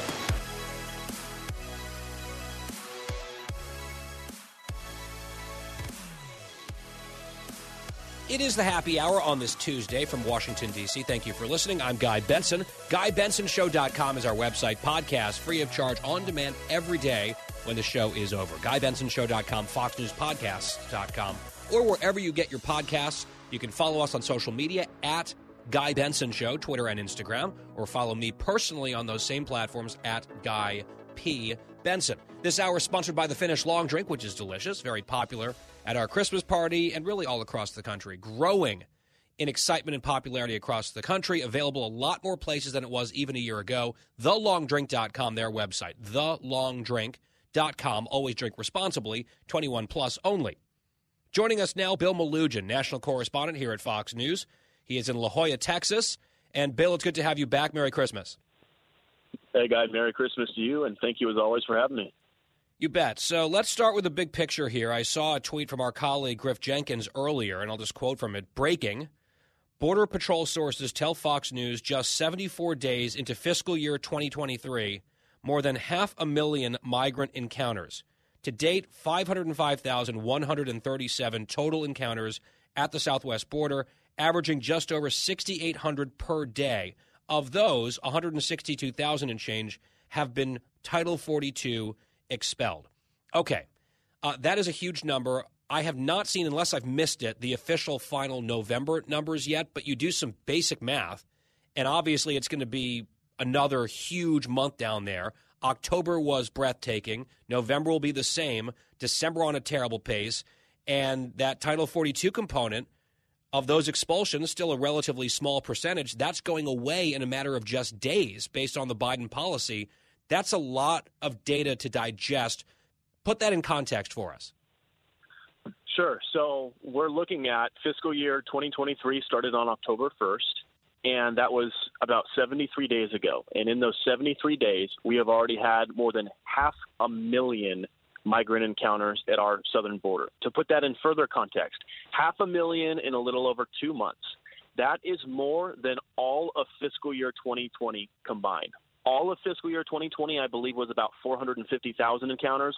We are already at 505,000 encounters. So you can see, last year of Trump, in a whole year, we just beat that under Biden in a little bit over two months. And yes, Title 42 dropping in eight days, these numbers are going to explode even further. Right now, we're averaging about 6,800 to 7,000 illegal crossings per day. Uh, the El Paso sector is getting hit the hardest. The last three or four days in a row, uh, just that sector has had more than 2,400 illegal crossings per day. Those numbers are historic, they're astronomical, and they are absolutely ridiculous because it's happening in December. Uh, years past, you'd, you'd have almost no activity in December. It would always be in the springtime and the early summer. This border crisis is year round. In fiscal year 22, that just ended at the end of September, it was, I know, 2 million plus encounters, right? 2.1, 2.3, somewhere in that range. Correct me if I'm wrong. I mean, we're almost at a quarter of that number already two months in to the new fiscal year. It's wild. Yeah, Guy, we, we are well on track to hit well over 3 million encounters if these numbers keep up. So the Biden administration seems to just keep breaking its own records. Remember, in fiscal year 21, we set the all time record with 1.7 million encounters. Then this last year, fiscal year 2022, we broke that record and set a new record at almost 2.4 million encounters. Now, with these numbers, we are well on track to surpass 3 million migrant encounters. So if this stays up, we are easily going to crush the record and set a new one in fiscal year 2023. And when Title 42 drops, you can expect those numbers are going to explode. There are migrants waiting in Mexican border cities all along the border for eight days from now. But the countdown is on for them. We went into Matamoros the other day, and there are thousands of people camped out in public parks, standing around on public streets. They are simply waiting for Title 42 to drop before they plan to cross. And DHS better figure out a plan because we see what's happening in El Paso right now. They are completely overwhelmed. They're doing mass street releases. They don't have the resources for it. That might start happening in multiple sectors all along the border if they don't come up with a plan real quick. I want to talk about some of the things that you're seeing down there and that our cameras are capturing down there, but maybe the Title 42 piece is the answer to this question. But you mentioned the seasonality and how usually during certain periods of the year, it's pretty slow down at the border, and that is simply not the case right now. Heading into the holidays, usually it's very quiet, but it is extremely busy, and the seasonality patterns aren't holding. Is it because word has spread like wildfire that Title 42 is going away, and it's basically like a sense of come one, come all? Or is the extent of this border crisis beyond any single event just so great in scope that the old rules or the old patterns just don't really apply anymore? What's happening? I would argue it's a combination of both. The old rules certainly don't apply anymore because even before this Title 42 announcement, which I believe came out last month, we were seeing these high numbers in October, November. We were seeing high numbers in the fall of last year. Th- these numbers were already skyrocketing compared to years before.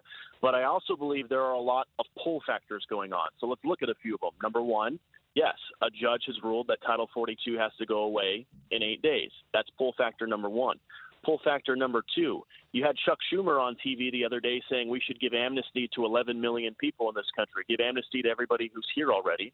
And then pull factor number three, there's word that there is a potential bipartisan deal um, in the works to potentially give some amnesty to some of the Dreamer crowd. So any way you slice it, there are there are warning lights coming on for migrants all along the border that now is potentially a good time to go, uh, to come. Title 42 going away. There's talk of possible amnesty. There's talk about a possible immigration deal coming. Let's get in now while we have the chance, and maybe you know things will work out for us years down the road. Yeah, this is why, and I've said this on the show, I'll repeat it for the purposes of this conversation. In general, if you look at some of the bullet points in that early stage, early version bipartisan deal being discussed, I would be kind of in favor of much of that, saying, okay, that's relatively sensible. That's not too much of a giveaway. This is something that both sides might be able to rally around. And in a vacuum, I could see myself or envision myself supporting it, but we're not living in a vacuum. We are experiencing the worst border crisis in American history. It's getting worse. And I think it is absolute madness to have any conversation around creating more pull factors, to use your term, right now without putting enforcement first and enforcement only provisions in place to start and show that the enforcement is serious, show that the crisis has been brought under control in a sustainable way, then perhaps have other conversations. Doing it out of that sequence to me makes no sense and probably makes the problem worse, which is why I'm against what's happening right now. That's just my editorial opinion. I know, Bill, you're on the news side. You're just telling us what you're seeing and hearing down there. But part of what is informing my analysis, my commentary, is what you're reporting on.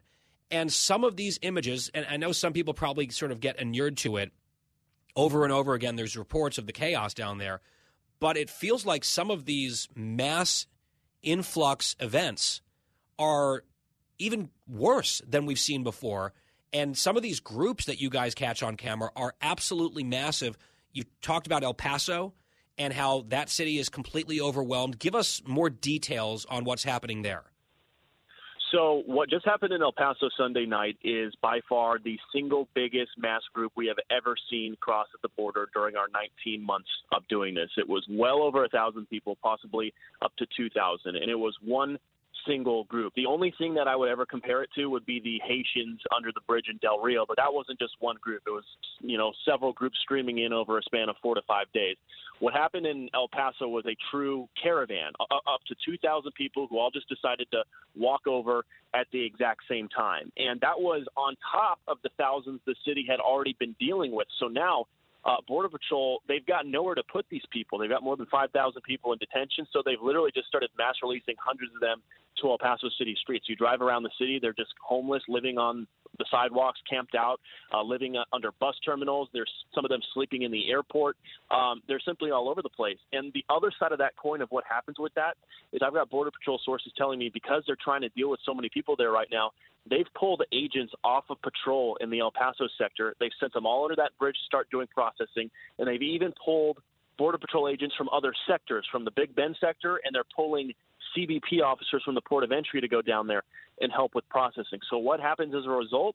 You hear me talk about this till I'm blue in the face. Now we have chunks of our border that are left completely open and unpatrolled mm-hmm. because we have so many agents who are having to deal with these massive groups to do the processing and paperwork. This happens every single day. And a lot of people don't seem to understand that. They see these big groups and they say, well, look at all these asylum seekers looking for a better life. What's wrong with that? True, you know, you can sympathize with people looking for a better life. But what's wrong with that is that pulls agents off patrol elsewhere. And that leaves room for these tens of thousands of gotaways who keep get, getting in every single month. And we often report on some of the criminals who come in, some of these MS 13 gang members, some of the people on the terror watch list. That is the concern with this. There are two yep. prongs to this border crisis the humanitarian crisis and then the security side of the crisis. And right now, both are just completely screwed up. Yeah, I mean, even if you're only focused on the humanitarian piece of the crisis and you want to pretend like the national security, public safety side doesn't exist at all, which is false and wrong and dangerous, but if that's what you want to focus on, even the humanitarian side of it is a complete catastrophe. People sleeping on streets, in bus terminals, you know, on sidewalks all over a major American city, and we're seeing it in all sorts of border communities as well. In what world is that acceptable to anyone? That's what I don't understand. And I'm kind of torn on this, and I want to come back to the gotaways in a second, Bill. I'm torn on the question about all the focus around President Biden going to the border or not going to the border. Obviously, he hasn't been there. White House said he was there uh, since he took office. That is not true. He was not there as vice president for eight years. He has not been there as president. It's worse than ever. It's his policies causing this. And so part of me thinks he should be forced politically, basically, to go down there and with his own eyes look at what he has created on the other hand, I almost worry that if you send him down there on some box checking exercise where they will probably clean things up a little bit because the president's coming and all of that, he will then be able to say, Oh, yeah, I went down there, I saw it, we're very concerned, we're working with our partners. And then sort of that pressure goes away. He can say he's done the thing. He didn't really see or internalize anything important, and he just moves on. So I guess I, I don't really know if it's terribly helpful one way or the other if he actually goes down there and looks at it because ultimately they know what's happening. It just seems like their actions prove they have no intention of changing anything. They're happy to make it get worse and they just don't care. I mean, it's a very cynical view of this thing, but I don't know what other view to have. If you want my opinion on this, I don't believe he's going to visit. Why should he, from his perspective, right? They didn't suffer that bad of a loss in the midterms and they've got half the country's media not even covering this, more than half. I mean, how is it that what just happened in El Paso has received no national media coverage other than Fox News, but 50 people on a flight to Martha's Vineyard had everybody up there up in arms, stories for days. El Paso is completely overrun right now. People living on the streets, Border Patrol completely over capacity, a huge caravan. And at last check, I mean, we were the only ones out there along with local media. So w- when you have a lot of the country's media refusing to even cover this border crisis, if you're the president, wh- why come down here? You're you're you're getting away with it, right? I mean, if if only Fox News viewers care about what's going on at the border, why would you come down here? I mean, I, I mean that's the way I look at it.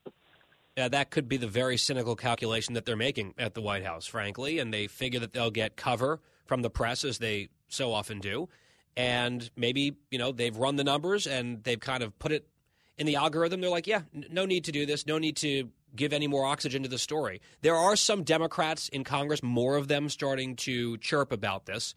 So maybe that changes things a little bit for them now that we're past the elections, but I don't know. We'll see. Quickly, Bill, you mentioned the one to 2,000 people in that one group that crossed into El Paso over the weekend. You said you've never seen anything like that. It's just a huge number. Was that a group of folks who then immediately surrendered themselves? These are people who wanted to get caught, wanted to get processed, hoping and in many cases succeeding in getting released into the country with some court date way down the line. Was this a group trying to get captured, basically? That, that's correct. These were not gotaways or runners. These were all people who simply walked across the river and then they formed a big, long single file line and they waited to cross illegally into the country to be processed because they expected to be released. And that line went literally as long as the eye could see. They were waiting out there uh, during the middle of the night. They started campfires. These were not runners or gotaways. These were people who were turning themselves in in hopes that they were going Right. to be released into the country. But what was interesting, Guy, which is something we'd never seen before, was we got video of Mexican police escorting them into Ciudad Juarez. There were 20 of these migrant buses full of these migrants. And they were receiving a Mexican government escort to the border. They were dropped off at the border, and then moments later, they all walked across in this huge caravan. Yeah, I guess So the it- Mexican it- government feels like it's not really their problem anymore because the successful remain in Mexico policy under Trump is gone. So, like, all right, it's the American problem. Let's just give it to the Americans. And that's what is happening. And as you pointed out, all those people are waiting to get processed. They're pulling agents to process them, like, you know, like, you know, doing paperwork basically, pulling them away from their duty protecting other parts of the border, which increases the number of gotaways. There are unknown gotaways, which we can't fully track by definition, but there are also known gotaways. What are you hearing about those numbers recently? So for fiscal year 2023, the first two months, October and November, we are over 135,000 known gotaways. I have not gotten any of the December numbers yet, but we've been averaging well over 2,000 a day.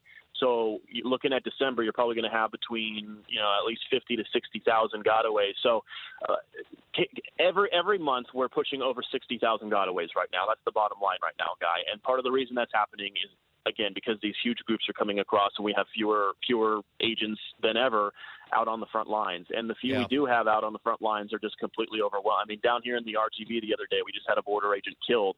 He was going after a group of runners and he crashed his atv into a gate and died. And no comment from the white house no statement no nothing. And border patrol morale is just in the toilet right now. They feel that not only does the administration not care about them they they they're starting to feel like they almost want this to happen Yeah, they don't care, not even pretending to care with a statement about a federal official killed in the line of duty. It's just disgraceful.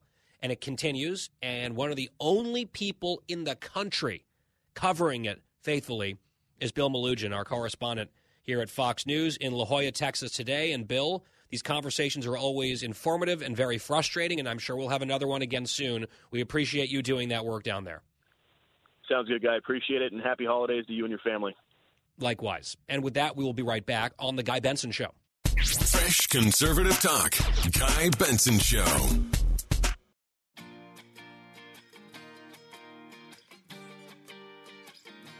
We're back. It's the happy hour on the Guy Benson Show. We went a little long there with Bill Melugin. I think it was worth it. So we're squeezed and crunched in this segment. So I will simply report and relay this development to you from the New York Times. They made a list of the year's most stylish people, the most stylish people in our great country. And among those on the list is Senator elect John Fetterman of Pennsylvania, best known for his haute couture of hooded sweatshirts and mesh gym shorts in the middle of winter. I think at some point it's literally just like a giant Democrat PR machine where they're like, we're going to take something obviously untrue and say that it's true because we want to pump up someone that we like. There are a lot of words that can describe John Fetterman. Fashionable or stylish is just not among them. And we all know it, and they do it anyway because they insult our intelligence for fun, for sport. Most stylish, come on. We'll take a quick break. We'll be right back on The Guy Benson Show.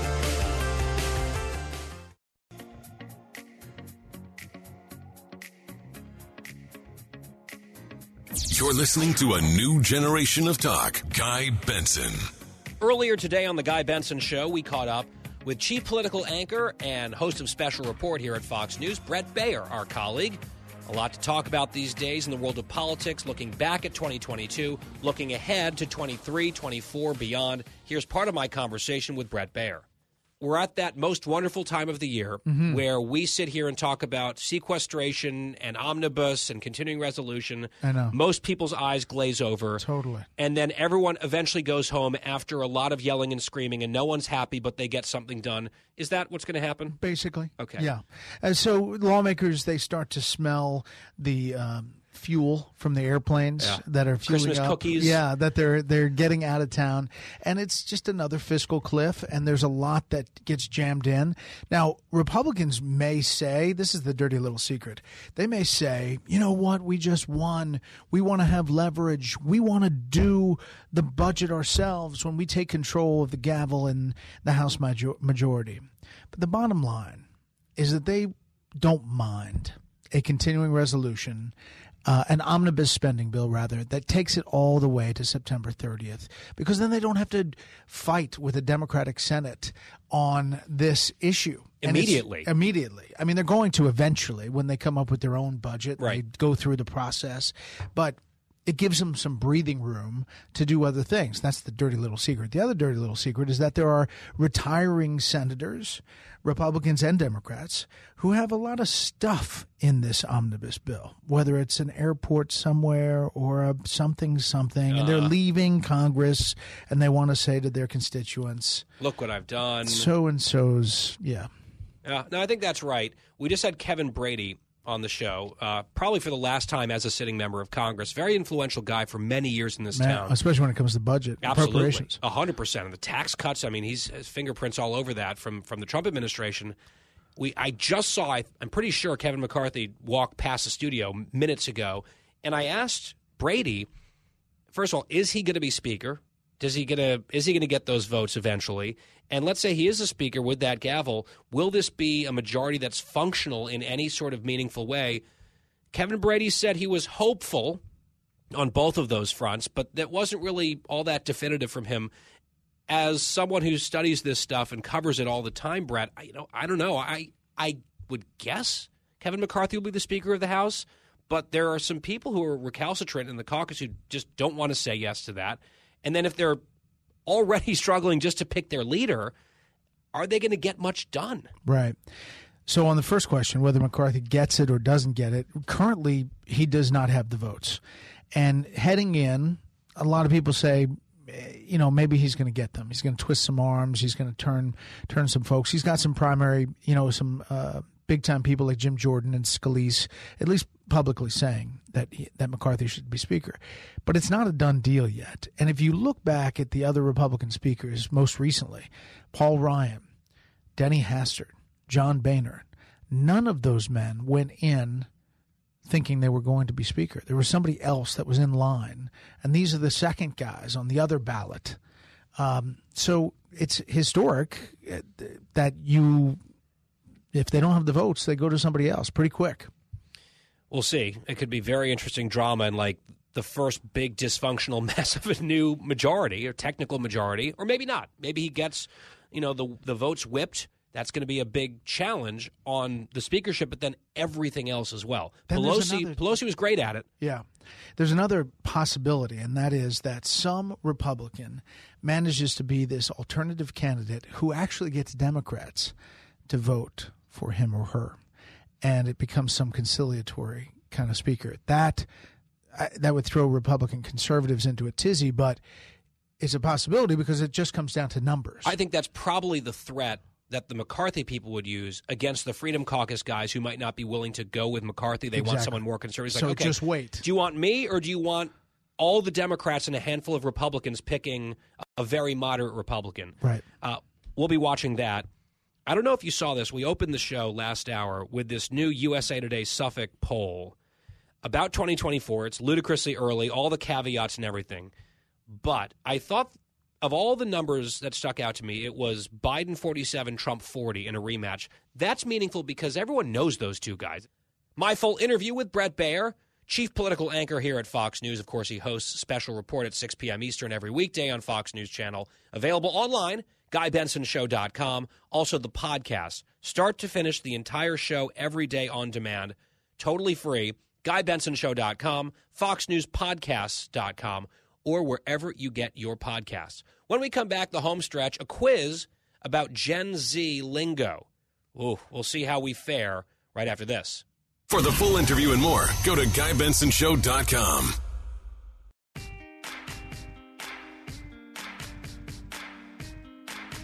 Home stretch on the Guy Benson Show. GuyBensonShow.com, free podcast every day. If you're listening on the broadcast, you can hear this fantastic bumper song by one of the queens of pop, quite frankly, an icon, a diva, and now a close personal friend of mine, Carly Rae Jepsen. Allow me to explain. Since we've had the Jepsen Wars here on this show, with myself representing the side of all that is light and good, and producer Christine leading the evil side against Carly Rae Jepsen, we had our guests here in studio during the five o'clock hour, our happy hour yesterday, Laura and Nate. What an amazing interview, by the way. What a fun conversation, although some of it was pretty tough. What's happened to them? Broadway star, living the high life in New York, her career sort of at its peak. And then they lost everything because of COVID mandates and their refusal to just immediately go along, losing friends, losing jobs, just losing the whole life that they had and now how they've moved out of the city and they're trying to restart. What an interesting conversation. Plus, that Disney sing along at the very end, something we don't typically do here on the show. If you missed it, please go back and listen on the free podcast, GuyBensonShow.com. We've got that whole hour posted, and we will replay it after the new year on our January 2nd show as well, in case you missed it, because it was really interesting. I had dinner with them last night. So I did special report. They took an Uber over to our neighborhood. We had dinner, and then after dinner, we came back because they wanted to spend a little bit more time with Roy, our dog. And we were having a little bit of bourbon and hanging out, and Carly Rae Jepsen came up because it was on the playlist that we had in the background. We started talking about Carly Rae Jepsen, and it turns out that Laura was, as we mentioned on the show yesterday, the lead in Cinderella on Broadway. She was Cinderella when that show launched or relaunched in recent years. And she had her run as Cinderella on Broadway and then handed the baton as she was off to her next project, handed the baton to a brand new Cinderella and sort of mentored her and trained her up. And that new Cinderella on Broadway was Carly Rae Jepsen. And I then explained how we talk about this pop singer probably more than we should on the show. And she said, Well, I'm like friends with her. Should I text her? I said, uh, Is that even a question? Absolutely. So she texted Carly Rae Jepsen from my house. Carly Rae responded very politely, very lovely. And for that reason, I now consider Carly Rae Jepsen to be my close personal friend. Whether she is aware of that or not is immaterial. I'm just asserting it, and I feel like I have at least something to hang that claim on. So I just want to put that out there. I'm sure Christine is thrilled for me. But, Christine, I do want to instead turn our conversation to a quiz that was published in the Washington Post online about trying to decipher the lingo, the slang of Gen Z, the young folk, the youths of the American workforce. We have one here on our team, YY, Quiet Wyatt, who is 22, going on 72. So I was wondering if he would, in fact, pass the quiz. And he did. He does, I guess, interact with his own age group from time to time. So he was aware of some of this stuff. I also took the quiz for the purposes of science and this conversation. Christine, did you take the quiz? Um, I started to, but I didn't understand the second question, so I just stopped. you stopped the quiz. Yeah. I already got the Okay. first one wrong. So I was like, and I didn't even understand the second one. I don't like Slack. Uh, sorry, bosses out there. I'm supposed to be using it. So I just gave up. Okay, so there were six questions. Wyatt scored a six out of six, just as a baseline. He is in that generation, so that makes sense. I'm going to walk through these, and Christine, we're going to try to help you at least guess. And you said you already got number one wrong, which was your Gen Z colleague reacts to something with, and then it's a skull emoji. What is this person likely conveying? Is it laughter, the end of life, destruction, or Halloween? What did you guess? I put end of life. Okay. And my answer was laughter. Like, I'm dead. This is funny. And I was correct. That's the correct answer. So you're 0 for 1. I'm 1 for 1. So I can just send a skeleton to my mom, and that relays that. Well, no, I'm from la- one boomer to from one boomer to another, it's not going to make any sense. But like that's the way they talk about it. The skull is I'm dead because I'm laughing. It would probably disturb your mother, Judgy Joyce. Don't do that to her. We're talking about multiple generations younger than you, Christine. All right, so here's number two. You assign your Gen Z colleague a task on Slack, or let's just say on a text message. Let's make it easier for you on a text message. And you end your sentence with a period.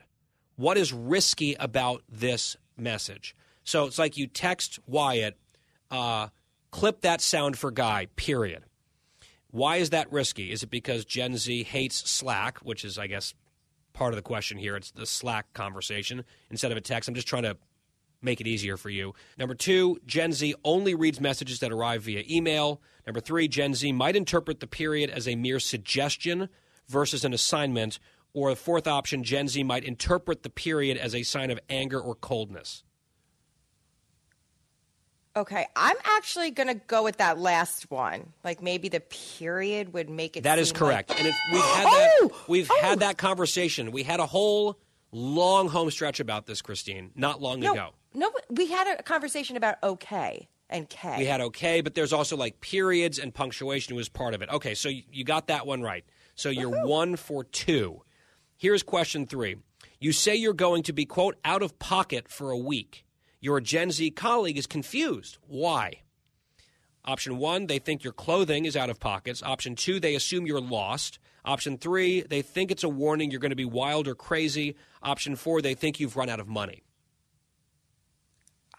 I don't. I don't know. I mean, I don't go out of pocket ever. I mean, you say I go airplane mode, but Yeah, that's out of pocket.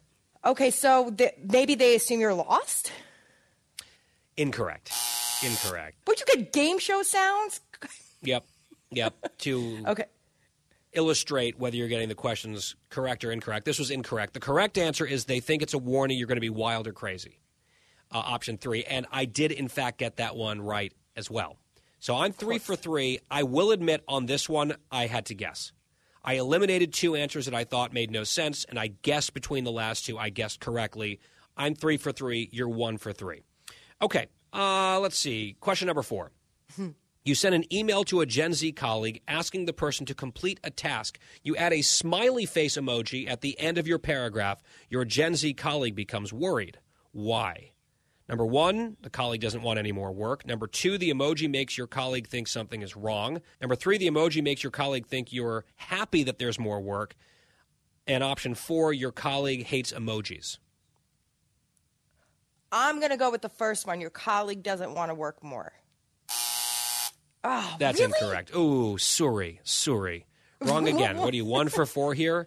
Uh, the correct answer is the emoji makes your colleague think something is wrong because apparently smiley face emojis are now like, they interpret that as passive aggressive bad, which also plays into our okay conversation that we had not long ago.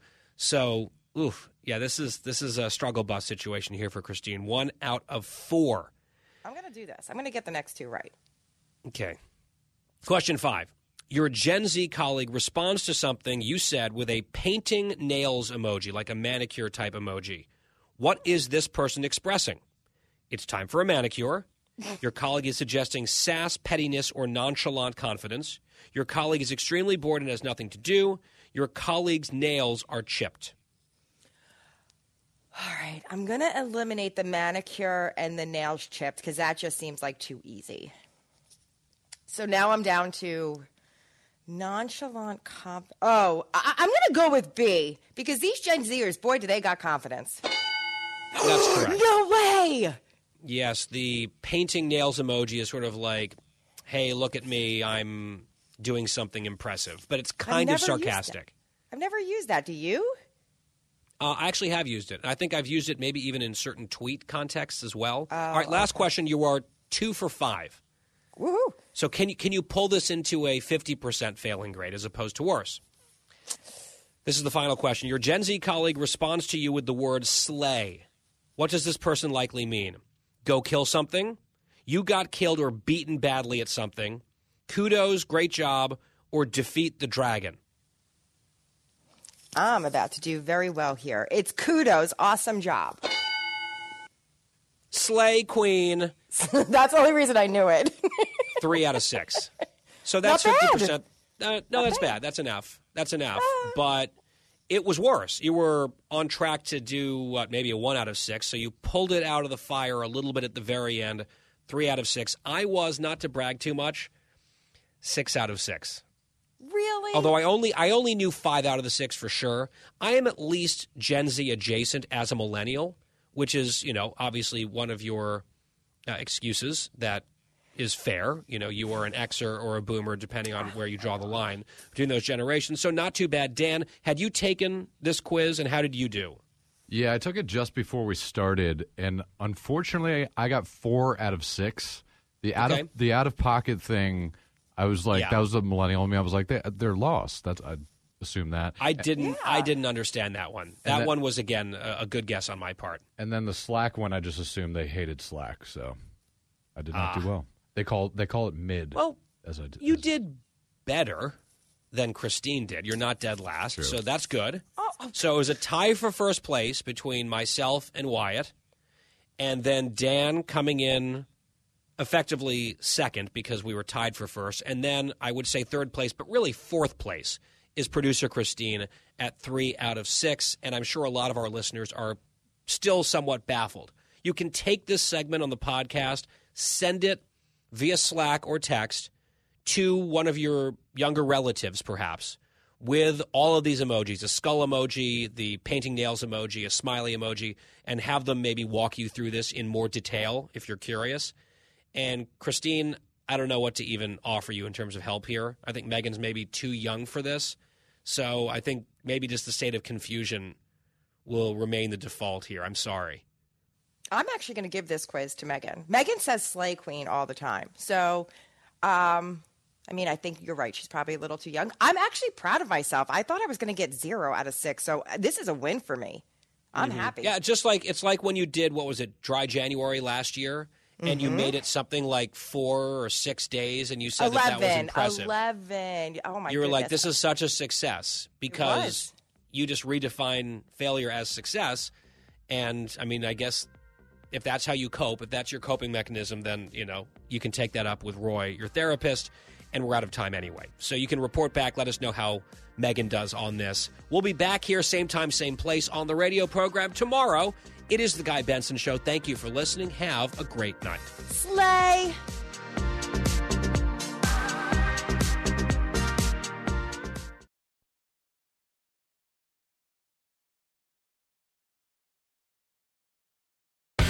Fox News Podcasts Network. I'm Janice Dean, Fox News senior meteorologist. Be sure to subscribe to the Janice Dean podcast at foxnewspodcast.com or wherever you listen to your podcasts. And don't forget to spread the sunshine.